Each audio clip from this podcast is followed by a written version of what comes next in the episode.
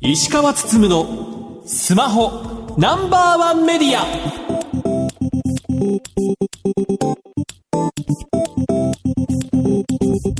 皆さんこんばんは。石川つつむのスマホナンバーワンメディア。パーソナリティスマホ携帯ジャーナリストの石川つつむです。アシスタントの松代ゆうきです。この番組は最新情報から役に立つ情報までスマートフォンと携帯関連商品の幅広い情報を発信する番組です。ゴールデンウィーク終わりまして皆さんねあのお仕事をしてね結構辛いかなみたいな感じになりますけども そんな中まあスマートフォン業界はなぜかねあの大型連休明けて一気に忙しくなってきたという感じです、今週相次いで新製品が発表されております、はい。まず一つ目がシャープのアクオスシリーズ。こちらアクオス R8 とアクオス R8 という2モデルが発表になっています。で今までこう1日センサーを搭載したモデルがプロという名前になってよりこうね写真で自己表現したい人向けに今フォーカスされてると。いうよりねハイエンドになったというところもある一方でなかなか1日搭載して手が出ませんよという人に向けて較的手に入りやすいアクオス R8 といったものが登場しています。あともう一つね、廉価版モデルというものも発表されているので、全部でアクオスビジュ3含めて3つ発表になりました。あともう一つ、エクスペリア1 Mark 5と。エクスペリアも新製品が登場しています。こちら新しいね、センサーを搭載していて、かなりね、また画質が上がっているというところなのでね、こちらも改めてどっかのタイミングで紹介できればなと思っています。あともう一つ、えー Google のイベント、Google I.O. で Pixel Fold と、あとは Pixel 7a といったものも発表されていて、えー折りたたみモデルと、あとは廉価版モデルと。で折りたたみは、えー25万円程度するというところなので、かなりね、まあ二極化といいますか、まあスマートフォン好きな人に向けてはもう20万円超えが当たり前になりつつある一方で、廉価版はより安くね、そこそこのスペックいい感じの使える感じで、5万、6万というモデルになってたりもするので、まあこれもね、だいぶね、市場がそうなってきたというところだと思いますし、今回ピクセルに関しては、久しぶりにドコモが取り扱いをするというところもあったりもするのでね、3キャリアでどう売っていくかというところも注目なのかなというふうにも思います。さて石川さん、今週の特集ですが、Amazon のオーディオブックサービスオーディブルについて話を聞いていきます。それでは今週も30分間お付き合いください。番組のツイッターハッシュタグは SPNO1 です。皆様からのつぶやき、お待ちしています。石川つつむのスマホナンバーワンメディア。この番組は、非鉄金属の総合ソリューションプロバイダー、アルコニックス、日本経済新聞社の提供でお送りします。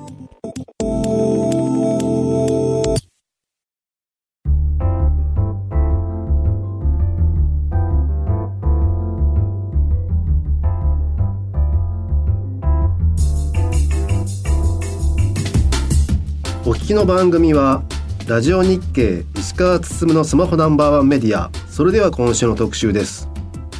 プロの朗読で本を聞こう。Amazon のオーディブル。Amazon のオーディオブックサービスオーディブルが今注目を集めています。オーディブルは1995年に創業。その後、Amazon 傘下となり、日本では2015年よりサービスを開始しています。本日は Amazon Japan 合同会社よりオーディブル事業部カントリーマネージャーの大阪志麻さんにお越しいただき、オーディブルの人気の秘密を伺っていきたいと思います。大阪さん、よろしくお願いいたします。よろしくお願いします。よろしくお願いします現在テレビ CM なども積極的に行っており名前を知っているというリスナーも多いんじゃないかと思います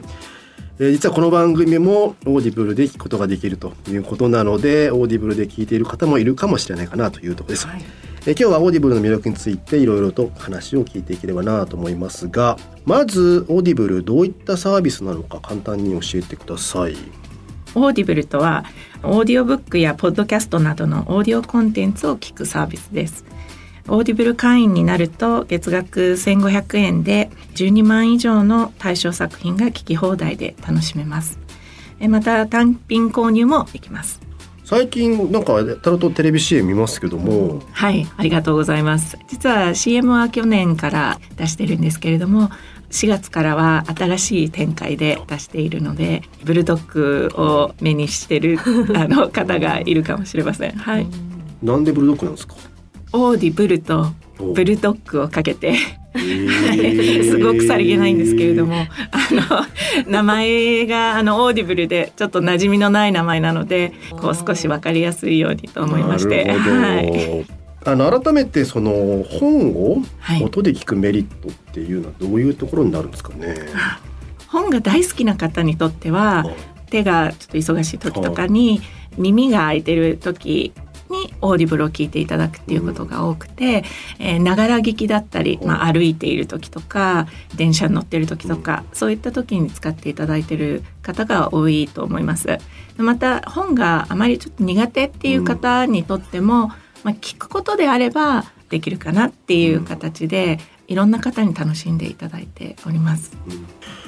まあ、そういったサービスで日本では2015年からというふうにおっしゃってましたけどもこれなぜこのタイミングで CM を流して力入れてるんですか？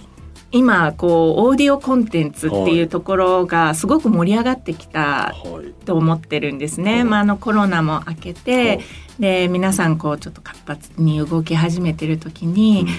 本当オーディオブックだったりオーディオコンテンツ、まあ、オリジナルだったり、はい。まあ、ポッドキャストだったりっていういろいろなオーディオコンテンツに挑戦していってるんですけれども、はい。できるだけ皆さんのその生活のライフスタイルにフィットした形で、ぜひ使ってみたいなと思ってましてそれであの認知度を高めるために出してます。はい。実際認知度上がってきてますか？はい、おかげさまで、あ、オーディオブックって知ってるとか、はい。あのオーディブル CM 見たよっていう声もたくさん聞いてるので、あの認知度も上がってきてるんだなっていうふうに実感してます。アマゾンとしてはまあもともとね結構本を売っていたという感じですけど、まあはいその延長線上だったりするんですか？オーディブル事業部って。そうですね。紙の本だったり、Kindle だったり、はい。でまたオーディオブックっていう、うん。いろんなオプションを提供することによって、その時々に何をどういうふうな形で本を読みたいかっていうことで皆さんチョイスが多い方がいいかなっていうところうん。で、はい、2015年なんでまあ8年ぐらいやってますね。はい。8年振り返ってどうですか？あのまあ、最初はなんで本を聞かなきゃいけないんだろうっていうことで、まあ、本は目で読んでいただくものっていうふうに思っていたところからだったのでいろんな形で本を楽しんでいただける。別に紙の本で皆さん読んでもらうっていうのは当然そのままやっていただいてでもそれ読めない時にどういうことができるだろうっていうちょっとした補助的なツールとしても機能するっていうところで、実はオーディブルを使い始めて確か45%以上の方は今までちょっとあまり本に触れてなかった方もオーディブルを使うことによって触れ合う機会ができたっていうふうに調査がありますので、そういった意味でもできるだけ多くの方にコンテンツ聞いていただきたいなって、はい、思います。これ比較的アメリカってまあ音声コンテンツが盛り上がってるというか、まあ、ポッドキャストもかなり前から、まあはい。スタート当初からまあ親和性があってやはりまあアメリカって車で移動する人が多いので、はい。まあ、車で運転手に聞くみたいな感じもありますけどその点どうでしょう？日本ってそういった音声コンテンツの相性って良かったりするもんですかね？そうですね。相性いいと思います。日本人はやっぱりあの電車に乗ってはい。る通勤の時間がうん。とても長いので、その間に自分のためになることをやっていきたいっていうそういう方は朝の時間を使ってビジネス本だったり自己啓発本を聞いて自分を高めて会社に行ったりとかまたは電車の帰る時間とかだとちょっとゆっくりしたいっていう方は、まあ、例えばエンタメだったりお笑いだったりっていうのを少し聞いて家に帰っていくっていう形で使っていただいてると思います。うん実際ユーザー層ってどんな感じなんですか？皆さん誰でも使えるとは思っているんですけれども、30代40代のビジネスパーソンが一番多いかなっていう感じですね。やっぱり結構通勤中に使ってるって感じなんですかね。あそうですね。一番のユースケースは通勤時間ですね。まあ、コロナの間は実は家で使うっていうユースケースが一番になっていて今でもそういった使い方は例えば家事をしながら料理をしながらだったり掃除しながらだったり、はい結構じゃあユーザーの利用動向って見えたりするもんですか？時間帯によってこうワックセスが増えるとか。あそうですね。やっぱり朝の通勤の時間とあとはまあ家に帰ってからとか自宅のこうちょっとゆっくりしてる時間帯が一番多いんじゃないかなっていうふうに、はい、思います。実際どんな作品がラインナップされてるもんですか？もういろいろな多岐にわたるジャンルがあるんですけれども例えばビジネス本自己啓発本小説だったりあとはラノベとかも人気はありますね。と最近やっぱりミステリーとかがすごく人気があって最後までちょっと聞きたいっていう形で楽しんでいらっしゃる方も多いですしポッドキャストっていうところで言えば、まあ、あの石川さんのこの番組も ポッドキャストで流させていただいてるんですけれどもシリーズごとに、まあ、30分とか1時間ぐらいの形で週ごとだったり月ごとにこうアップデートするような形で出していくものはすごく聞きやすいっていう意味で喜ばれてると思います。はい。特に人気とかってあったりするんですか？えーと、今年で一番聞かれている作品は実は本屋大賞を受賞した「はい、汝星のごとく」が一番人気ですね。あとは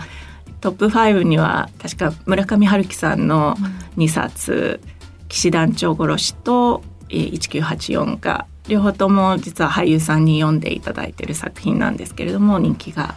高いですね。ね本屋さんが選んだ本屋大賞で、はい、まさかオーディブルが読まれるされるっていうなんかね 味わい深いもありますね。そうですね。まあできるだけ本屋さんに並んでる本がそのままオーディブルでも聞けるっていう形が一番いいと思ってるので、制作時間に少し時間はかかるんですけれども、できるだけ早く皆様に提供できるように我々も努力してます。実際その本一冊分聞くとなったら時間ってどれぐらいかかるものなんですか？あそうですね。平均で言うと短い本でまあ7時間程度、えー、でも平均は10時間ぐらいに実はなるのであの結構長い長いっていう今が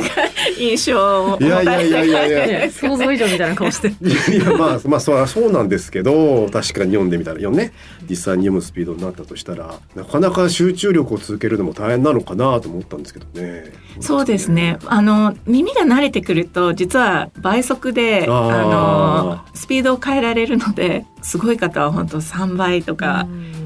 3.5倍速とかまでいくので私はちょっと無理なんですけれども。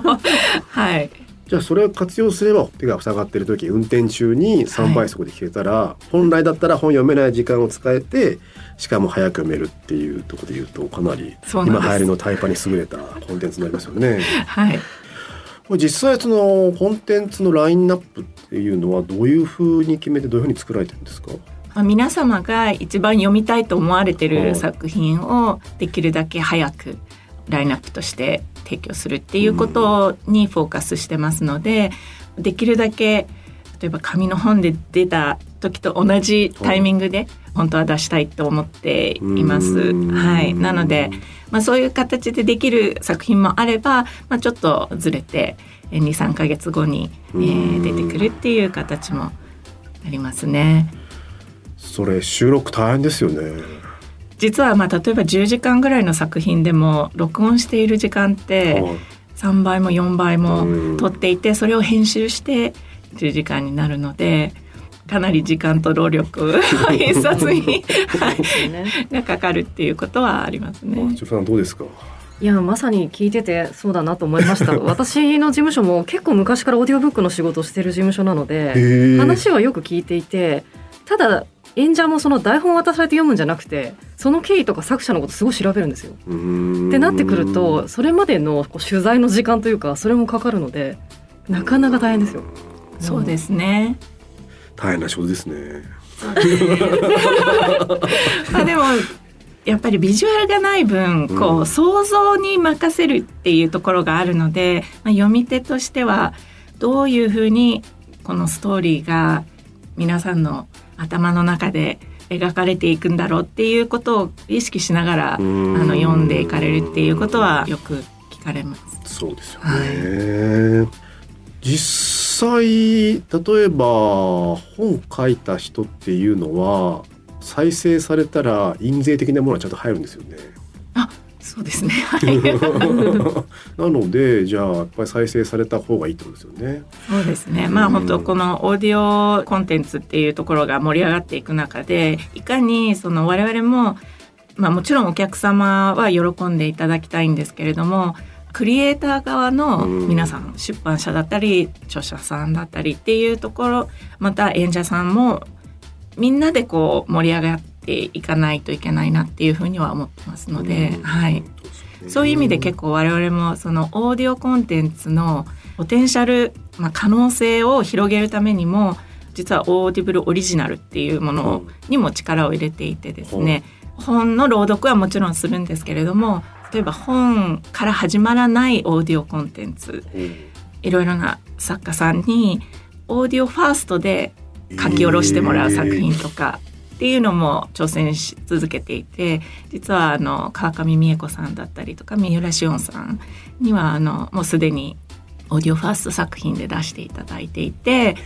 でそれはもう日本のお客様にはもちろん聞いていただきたいんですけれどもオーディブルって実は10カ国に展開していてそれを英語だったりドイツ語に翻訳して今度は日本から発信する予定になってますのでそういう形でも日本の IP を世界に持っていきたいっていう気持ちもすごくあります。まさにじゃあアマゾンプライム的なああいったオリジナルコンテンツが世界に出てくみたいな感じにまさに思うにもなってる、そうです。はい。これただ気になるのが月額1500円とい。うところなんですけど、はい、なかなか思い切った金額だなと思うんですけども、はい、一つのオーディオコンテンツを作っていくためのいろいろなリソースがかかってるっていうのももちろんあるんですけれども、実は我々2015年にローンチした当初から1500円っていう設定でであの聞き放題制に会員特典を変えたのが2022年の1月だったんですね。値段はもうそのまま1500円で今までは一冊購入型っていう形で取らせていただいてたんですけれども気軽に皆さんがいろんなジャンルに手を伸ばしていただけるためにも値段は据え置きにさせていただきました。はい、実際まあそういったサービスというか変えた上でなんかユーザーの反響ってありました？あ本当に聞き放題性っていうものを皆さん喜ばれていて、うん聴取時間っていうのもものすごい伸びていて聞き放題制前と今を比べると実は300%以上増えているんですね。なのでものすごい聞いていただいてるっていうのがもう本当嬉しい限りなんですけれどもその分我々も本当政策をどんどん出していかないといけないなっていうふうに思ってます。世間にはねやはりただで聞けるコンテンツもまあ当然いっぱいあって。はい、まあ、ポッドキャストもね、まあ、別のところでただ聞けたりもするし、はい、まあ、ラジコとかもねあったりするっていう中で十分戦っていける感じですかね。そうですね。はい。我々はやはりこうして新しいメディアとして皆さんがより本とかオーディオコンテンツを身近に感じられるサービスとして提供していきたいと思ってますのでその分どんどんクリエイターさんといろいろ面白いものを作っていくためにも1500円は月額としてあるんですけれども我々もそういった中でこうどんどんオーディオコンテンツっていう市場を盛り上げていきたいなっていうふうには、はい、思ってます。先ほどまあアマゾンで10カ国で提供してるとおっしゃってましたけど、はい、他の国ってどういう国があるんですか？あそうですね。もともとオーディブルってアメリカで始まったサービスなんですけれども、今ではドイツイギリスオーストラリアインドスペインとかイタリアもありますね。はい。そうなるとなかなか日本語ってやっていく上で不利じゃないですか。日本語だと一からコンテンツを作っていかなきゃいけないのでまあそこは我々が頑張らなきゃいけないところかなっていうふうに思いますけれども逆にそういった英語だったりフランス語だったりっていうコンテンツも皆様アクセスできますので意外と英語の学習とかにそのネイティブの発音で聞きたいっていう方は英語の本を聞聞いていただいたりっていうことはあります。うーん。じゃあ結構海外で人気の本とかもじゃあ英語で読むみたいなこともできるってことですそうですね。実は一番今年に入って人気が出た英語の本で言うとヘンリー王子が自分で朗読しているスペアをえー、自分で朗読してる自分で朗読してるんですよ。えー、それはちょっとなかなか自伝でもあるのでそれやっぱり自分の声で自分のストーリーを届けるっていう意味ではすごい響く形ですよね。はい。自分で読みたいってのもありなんですか？あ全然ありです。はい。ええ。自分で読むからといって必ずしもうまいとは限らないですよね。確かにそれはあります。はい。そこが悩ましいところですよね。そうですね。プロが読んではい。聞きやすいのか、はい。本人が読んでリアリティがあるのかっていうところは悩ましいですよね。そうですね。これ先日大阪で開催されたコミコンに出展されていたということですけど、はい。どういった目的で出展されたんでしょうあはい。ゴールデンウィーク中に大阪コミコンでか、はい、マーベルと一緒に共同で「マーベルズ・ウェイストランダーズ」っていうポッドキャストが今度あの6月28日にあの配信するんですがコミコンってやっぱりアメコミのファンがうん集う場所なので,、はい。はい、そこで、まあ、マーベルのお話をマーベルファンに届けるっていう意味であの、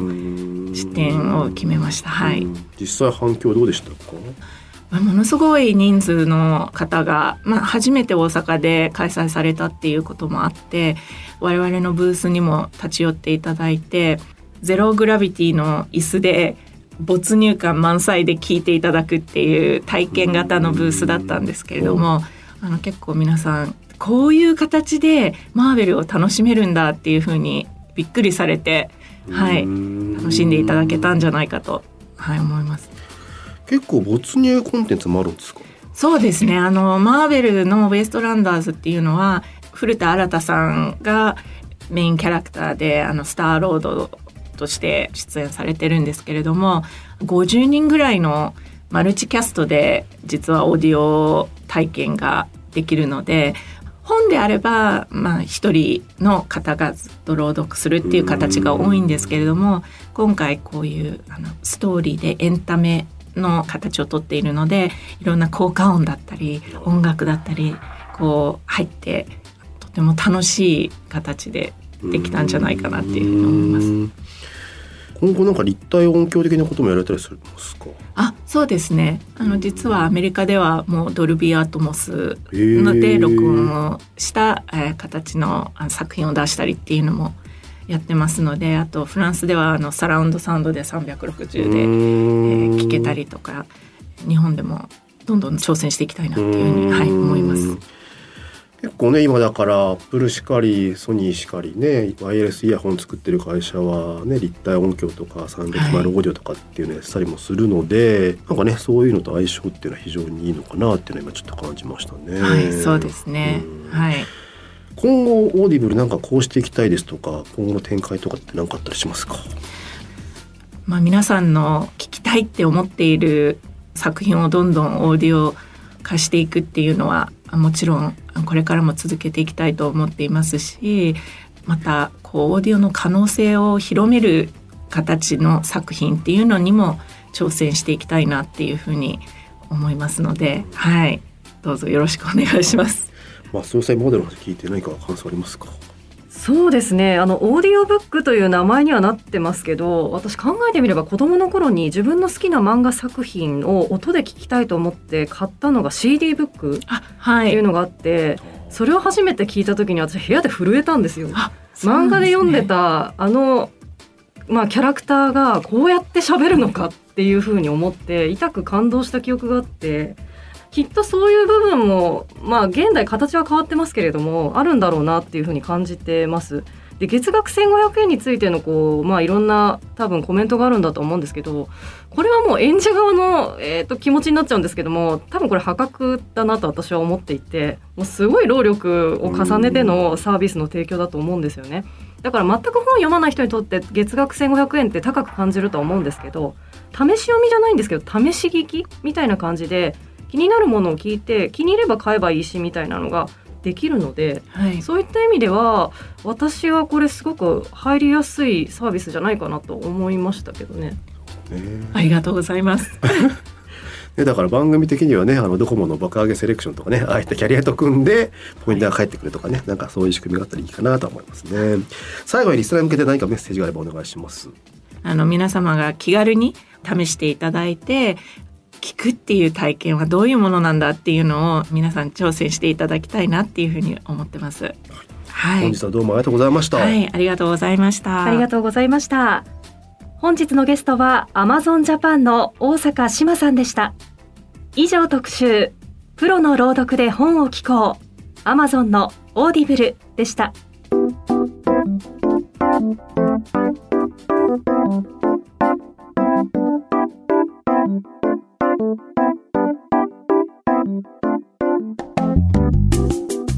石川つつむのスマホナンバーワンメディア。エンディングです。はい、やはりね音声コンテンツ作るのっていうのはね結構やっぱ大変なとこなのかなっていうふうには思いました。でまあこの番組はね30分弱ねあのお話しして終わりますけども ね本を読んでね一冊こう読んでまあそれをねコンテンツ化していくとねいうのは大変なのかなと改めて感じましたしやはりね作っている人たちに還元されるようねちゃんと仕組みにねなっているところは重要だと思いますしなかなか日本語ってね世界の中ではマイナーな言語だったりもするので日本で作って日本で消費するというのね、えコンテンツにならざるを得ないのでオーディブルではね今後も頑張ってほしいなとぜひともね皆さん1500円払って応援してほしいなというふうに思いました番組では皆さんからのご質問、情報などをお待ちしています。番組サイトは検索エンジンでスマホナンバーワンメディアとカタカナで検索してください。ラジコではタイムフリーで放送から1週間、いつでも無料でお聞きいただけます。さらに音楽ストリーミングサービス Spotify でもこの番組をお楽しみいただけます。また、ツイッターのアカウントは spno1 media spno1 メディアです。ぜひフォローしてください。石川つつむのスマホナンバーワンメディア。この番組は、非鉄金属の総合ソリューションプロバイダー、アルコニックス、日本経済新聞社の提供でお送りしました。さて石川さん、来週ですが、Google の開発者イベント GoogleIO を特集しますラジオ日経、石川つつむのスマホナンバーワンメディア。お相手は？石川つむと松代ゆうきでした。ファミナウ。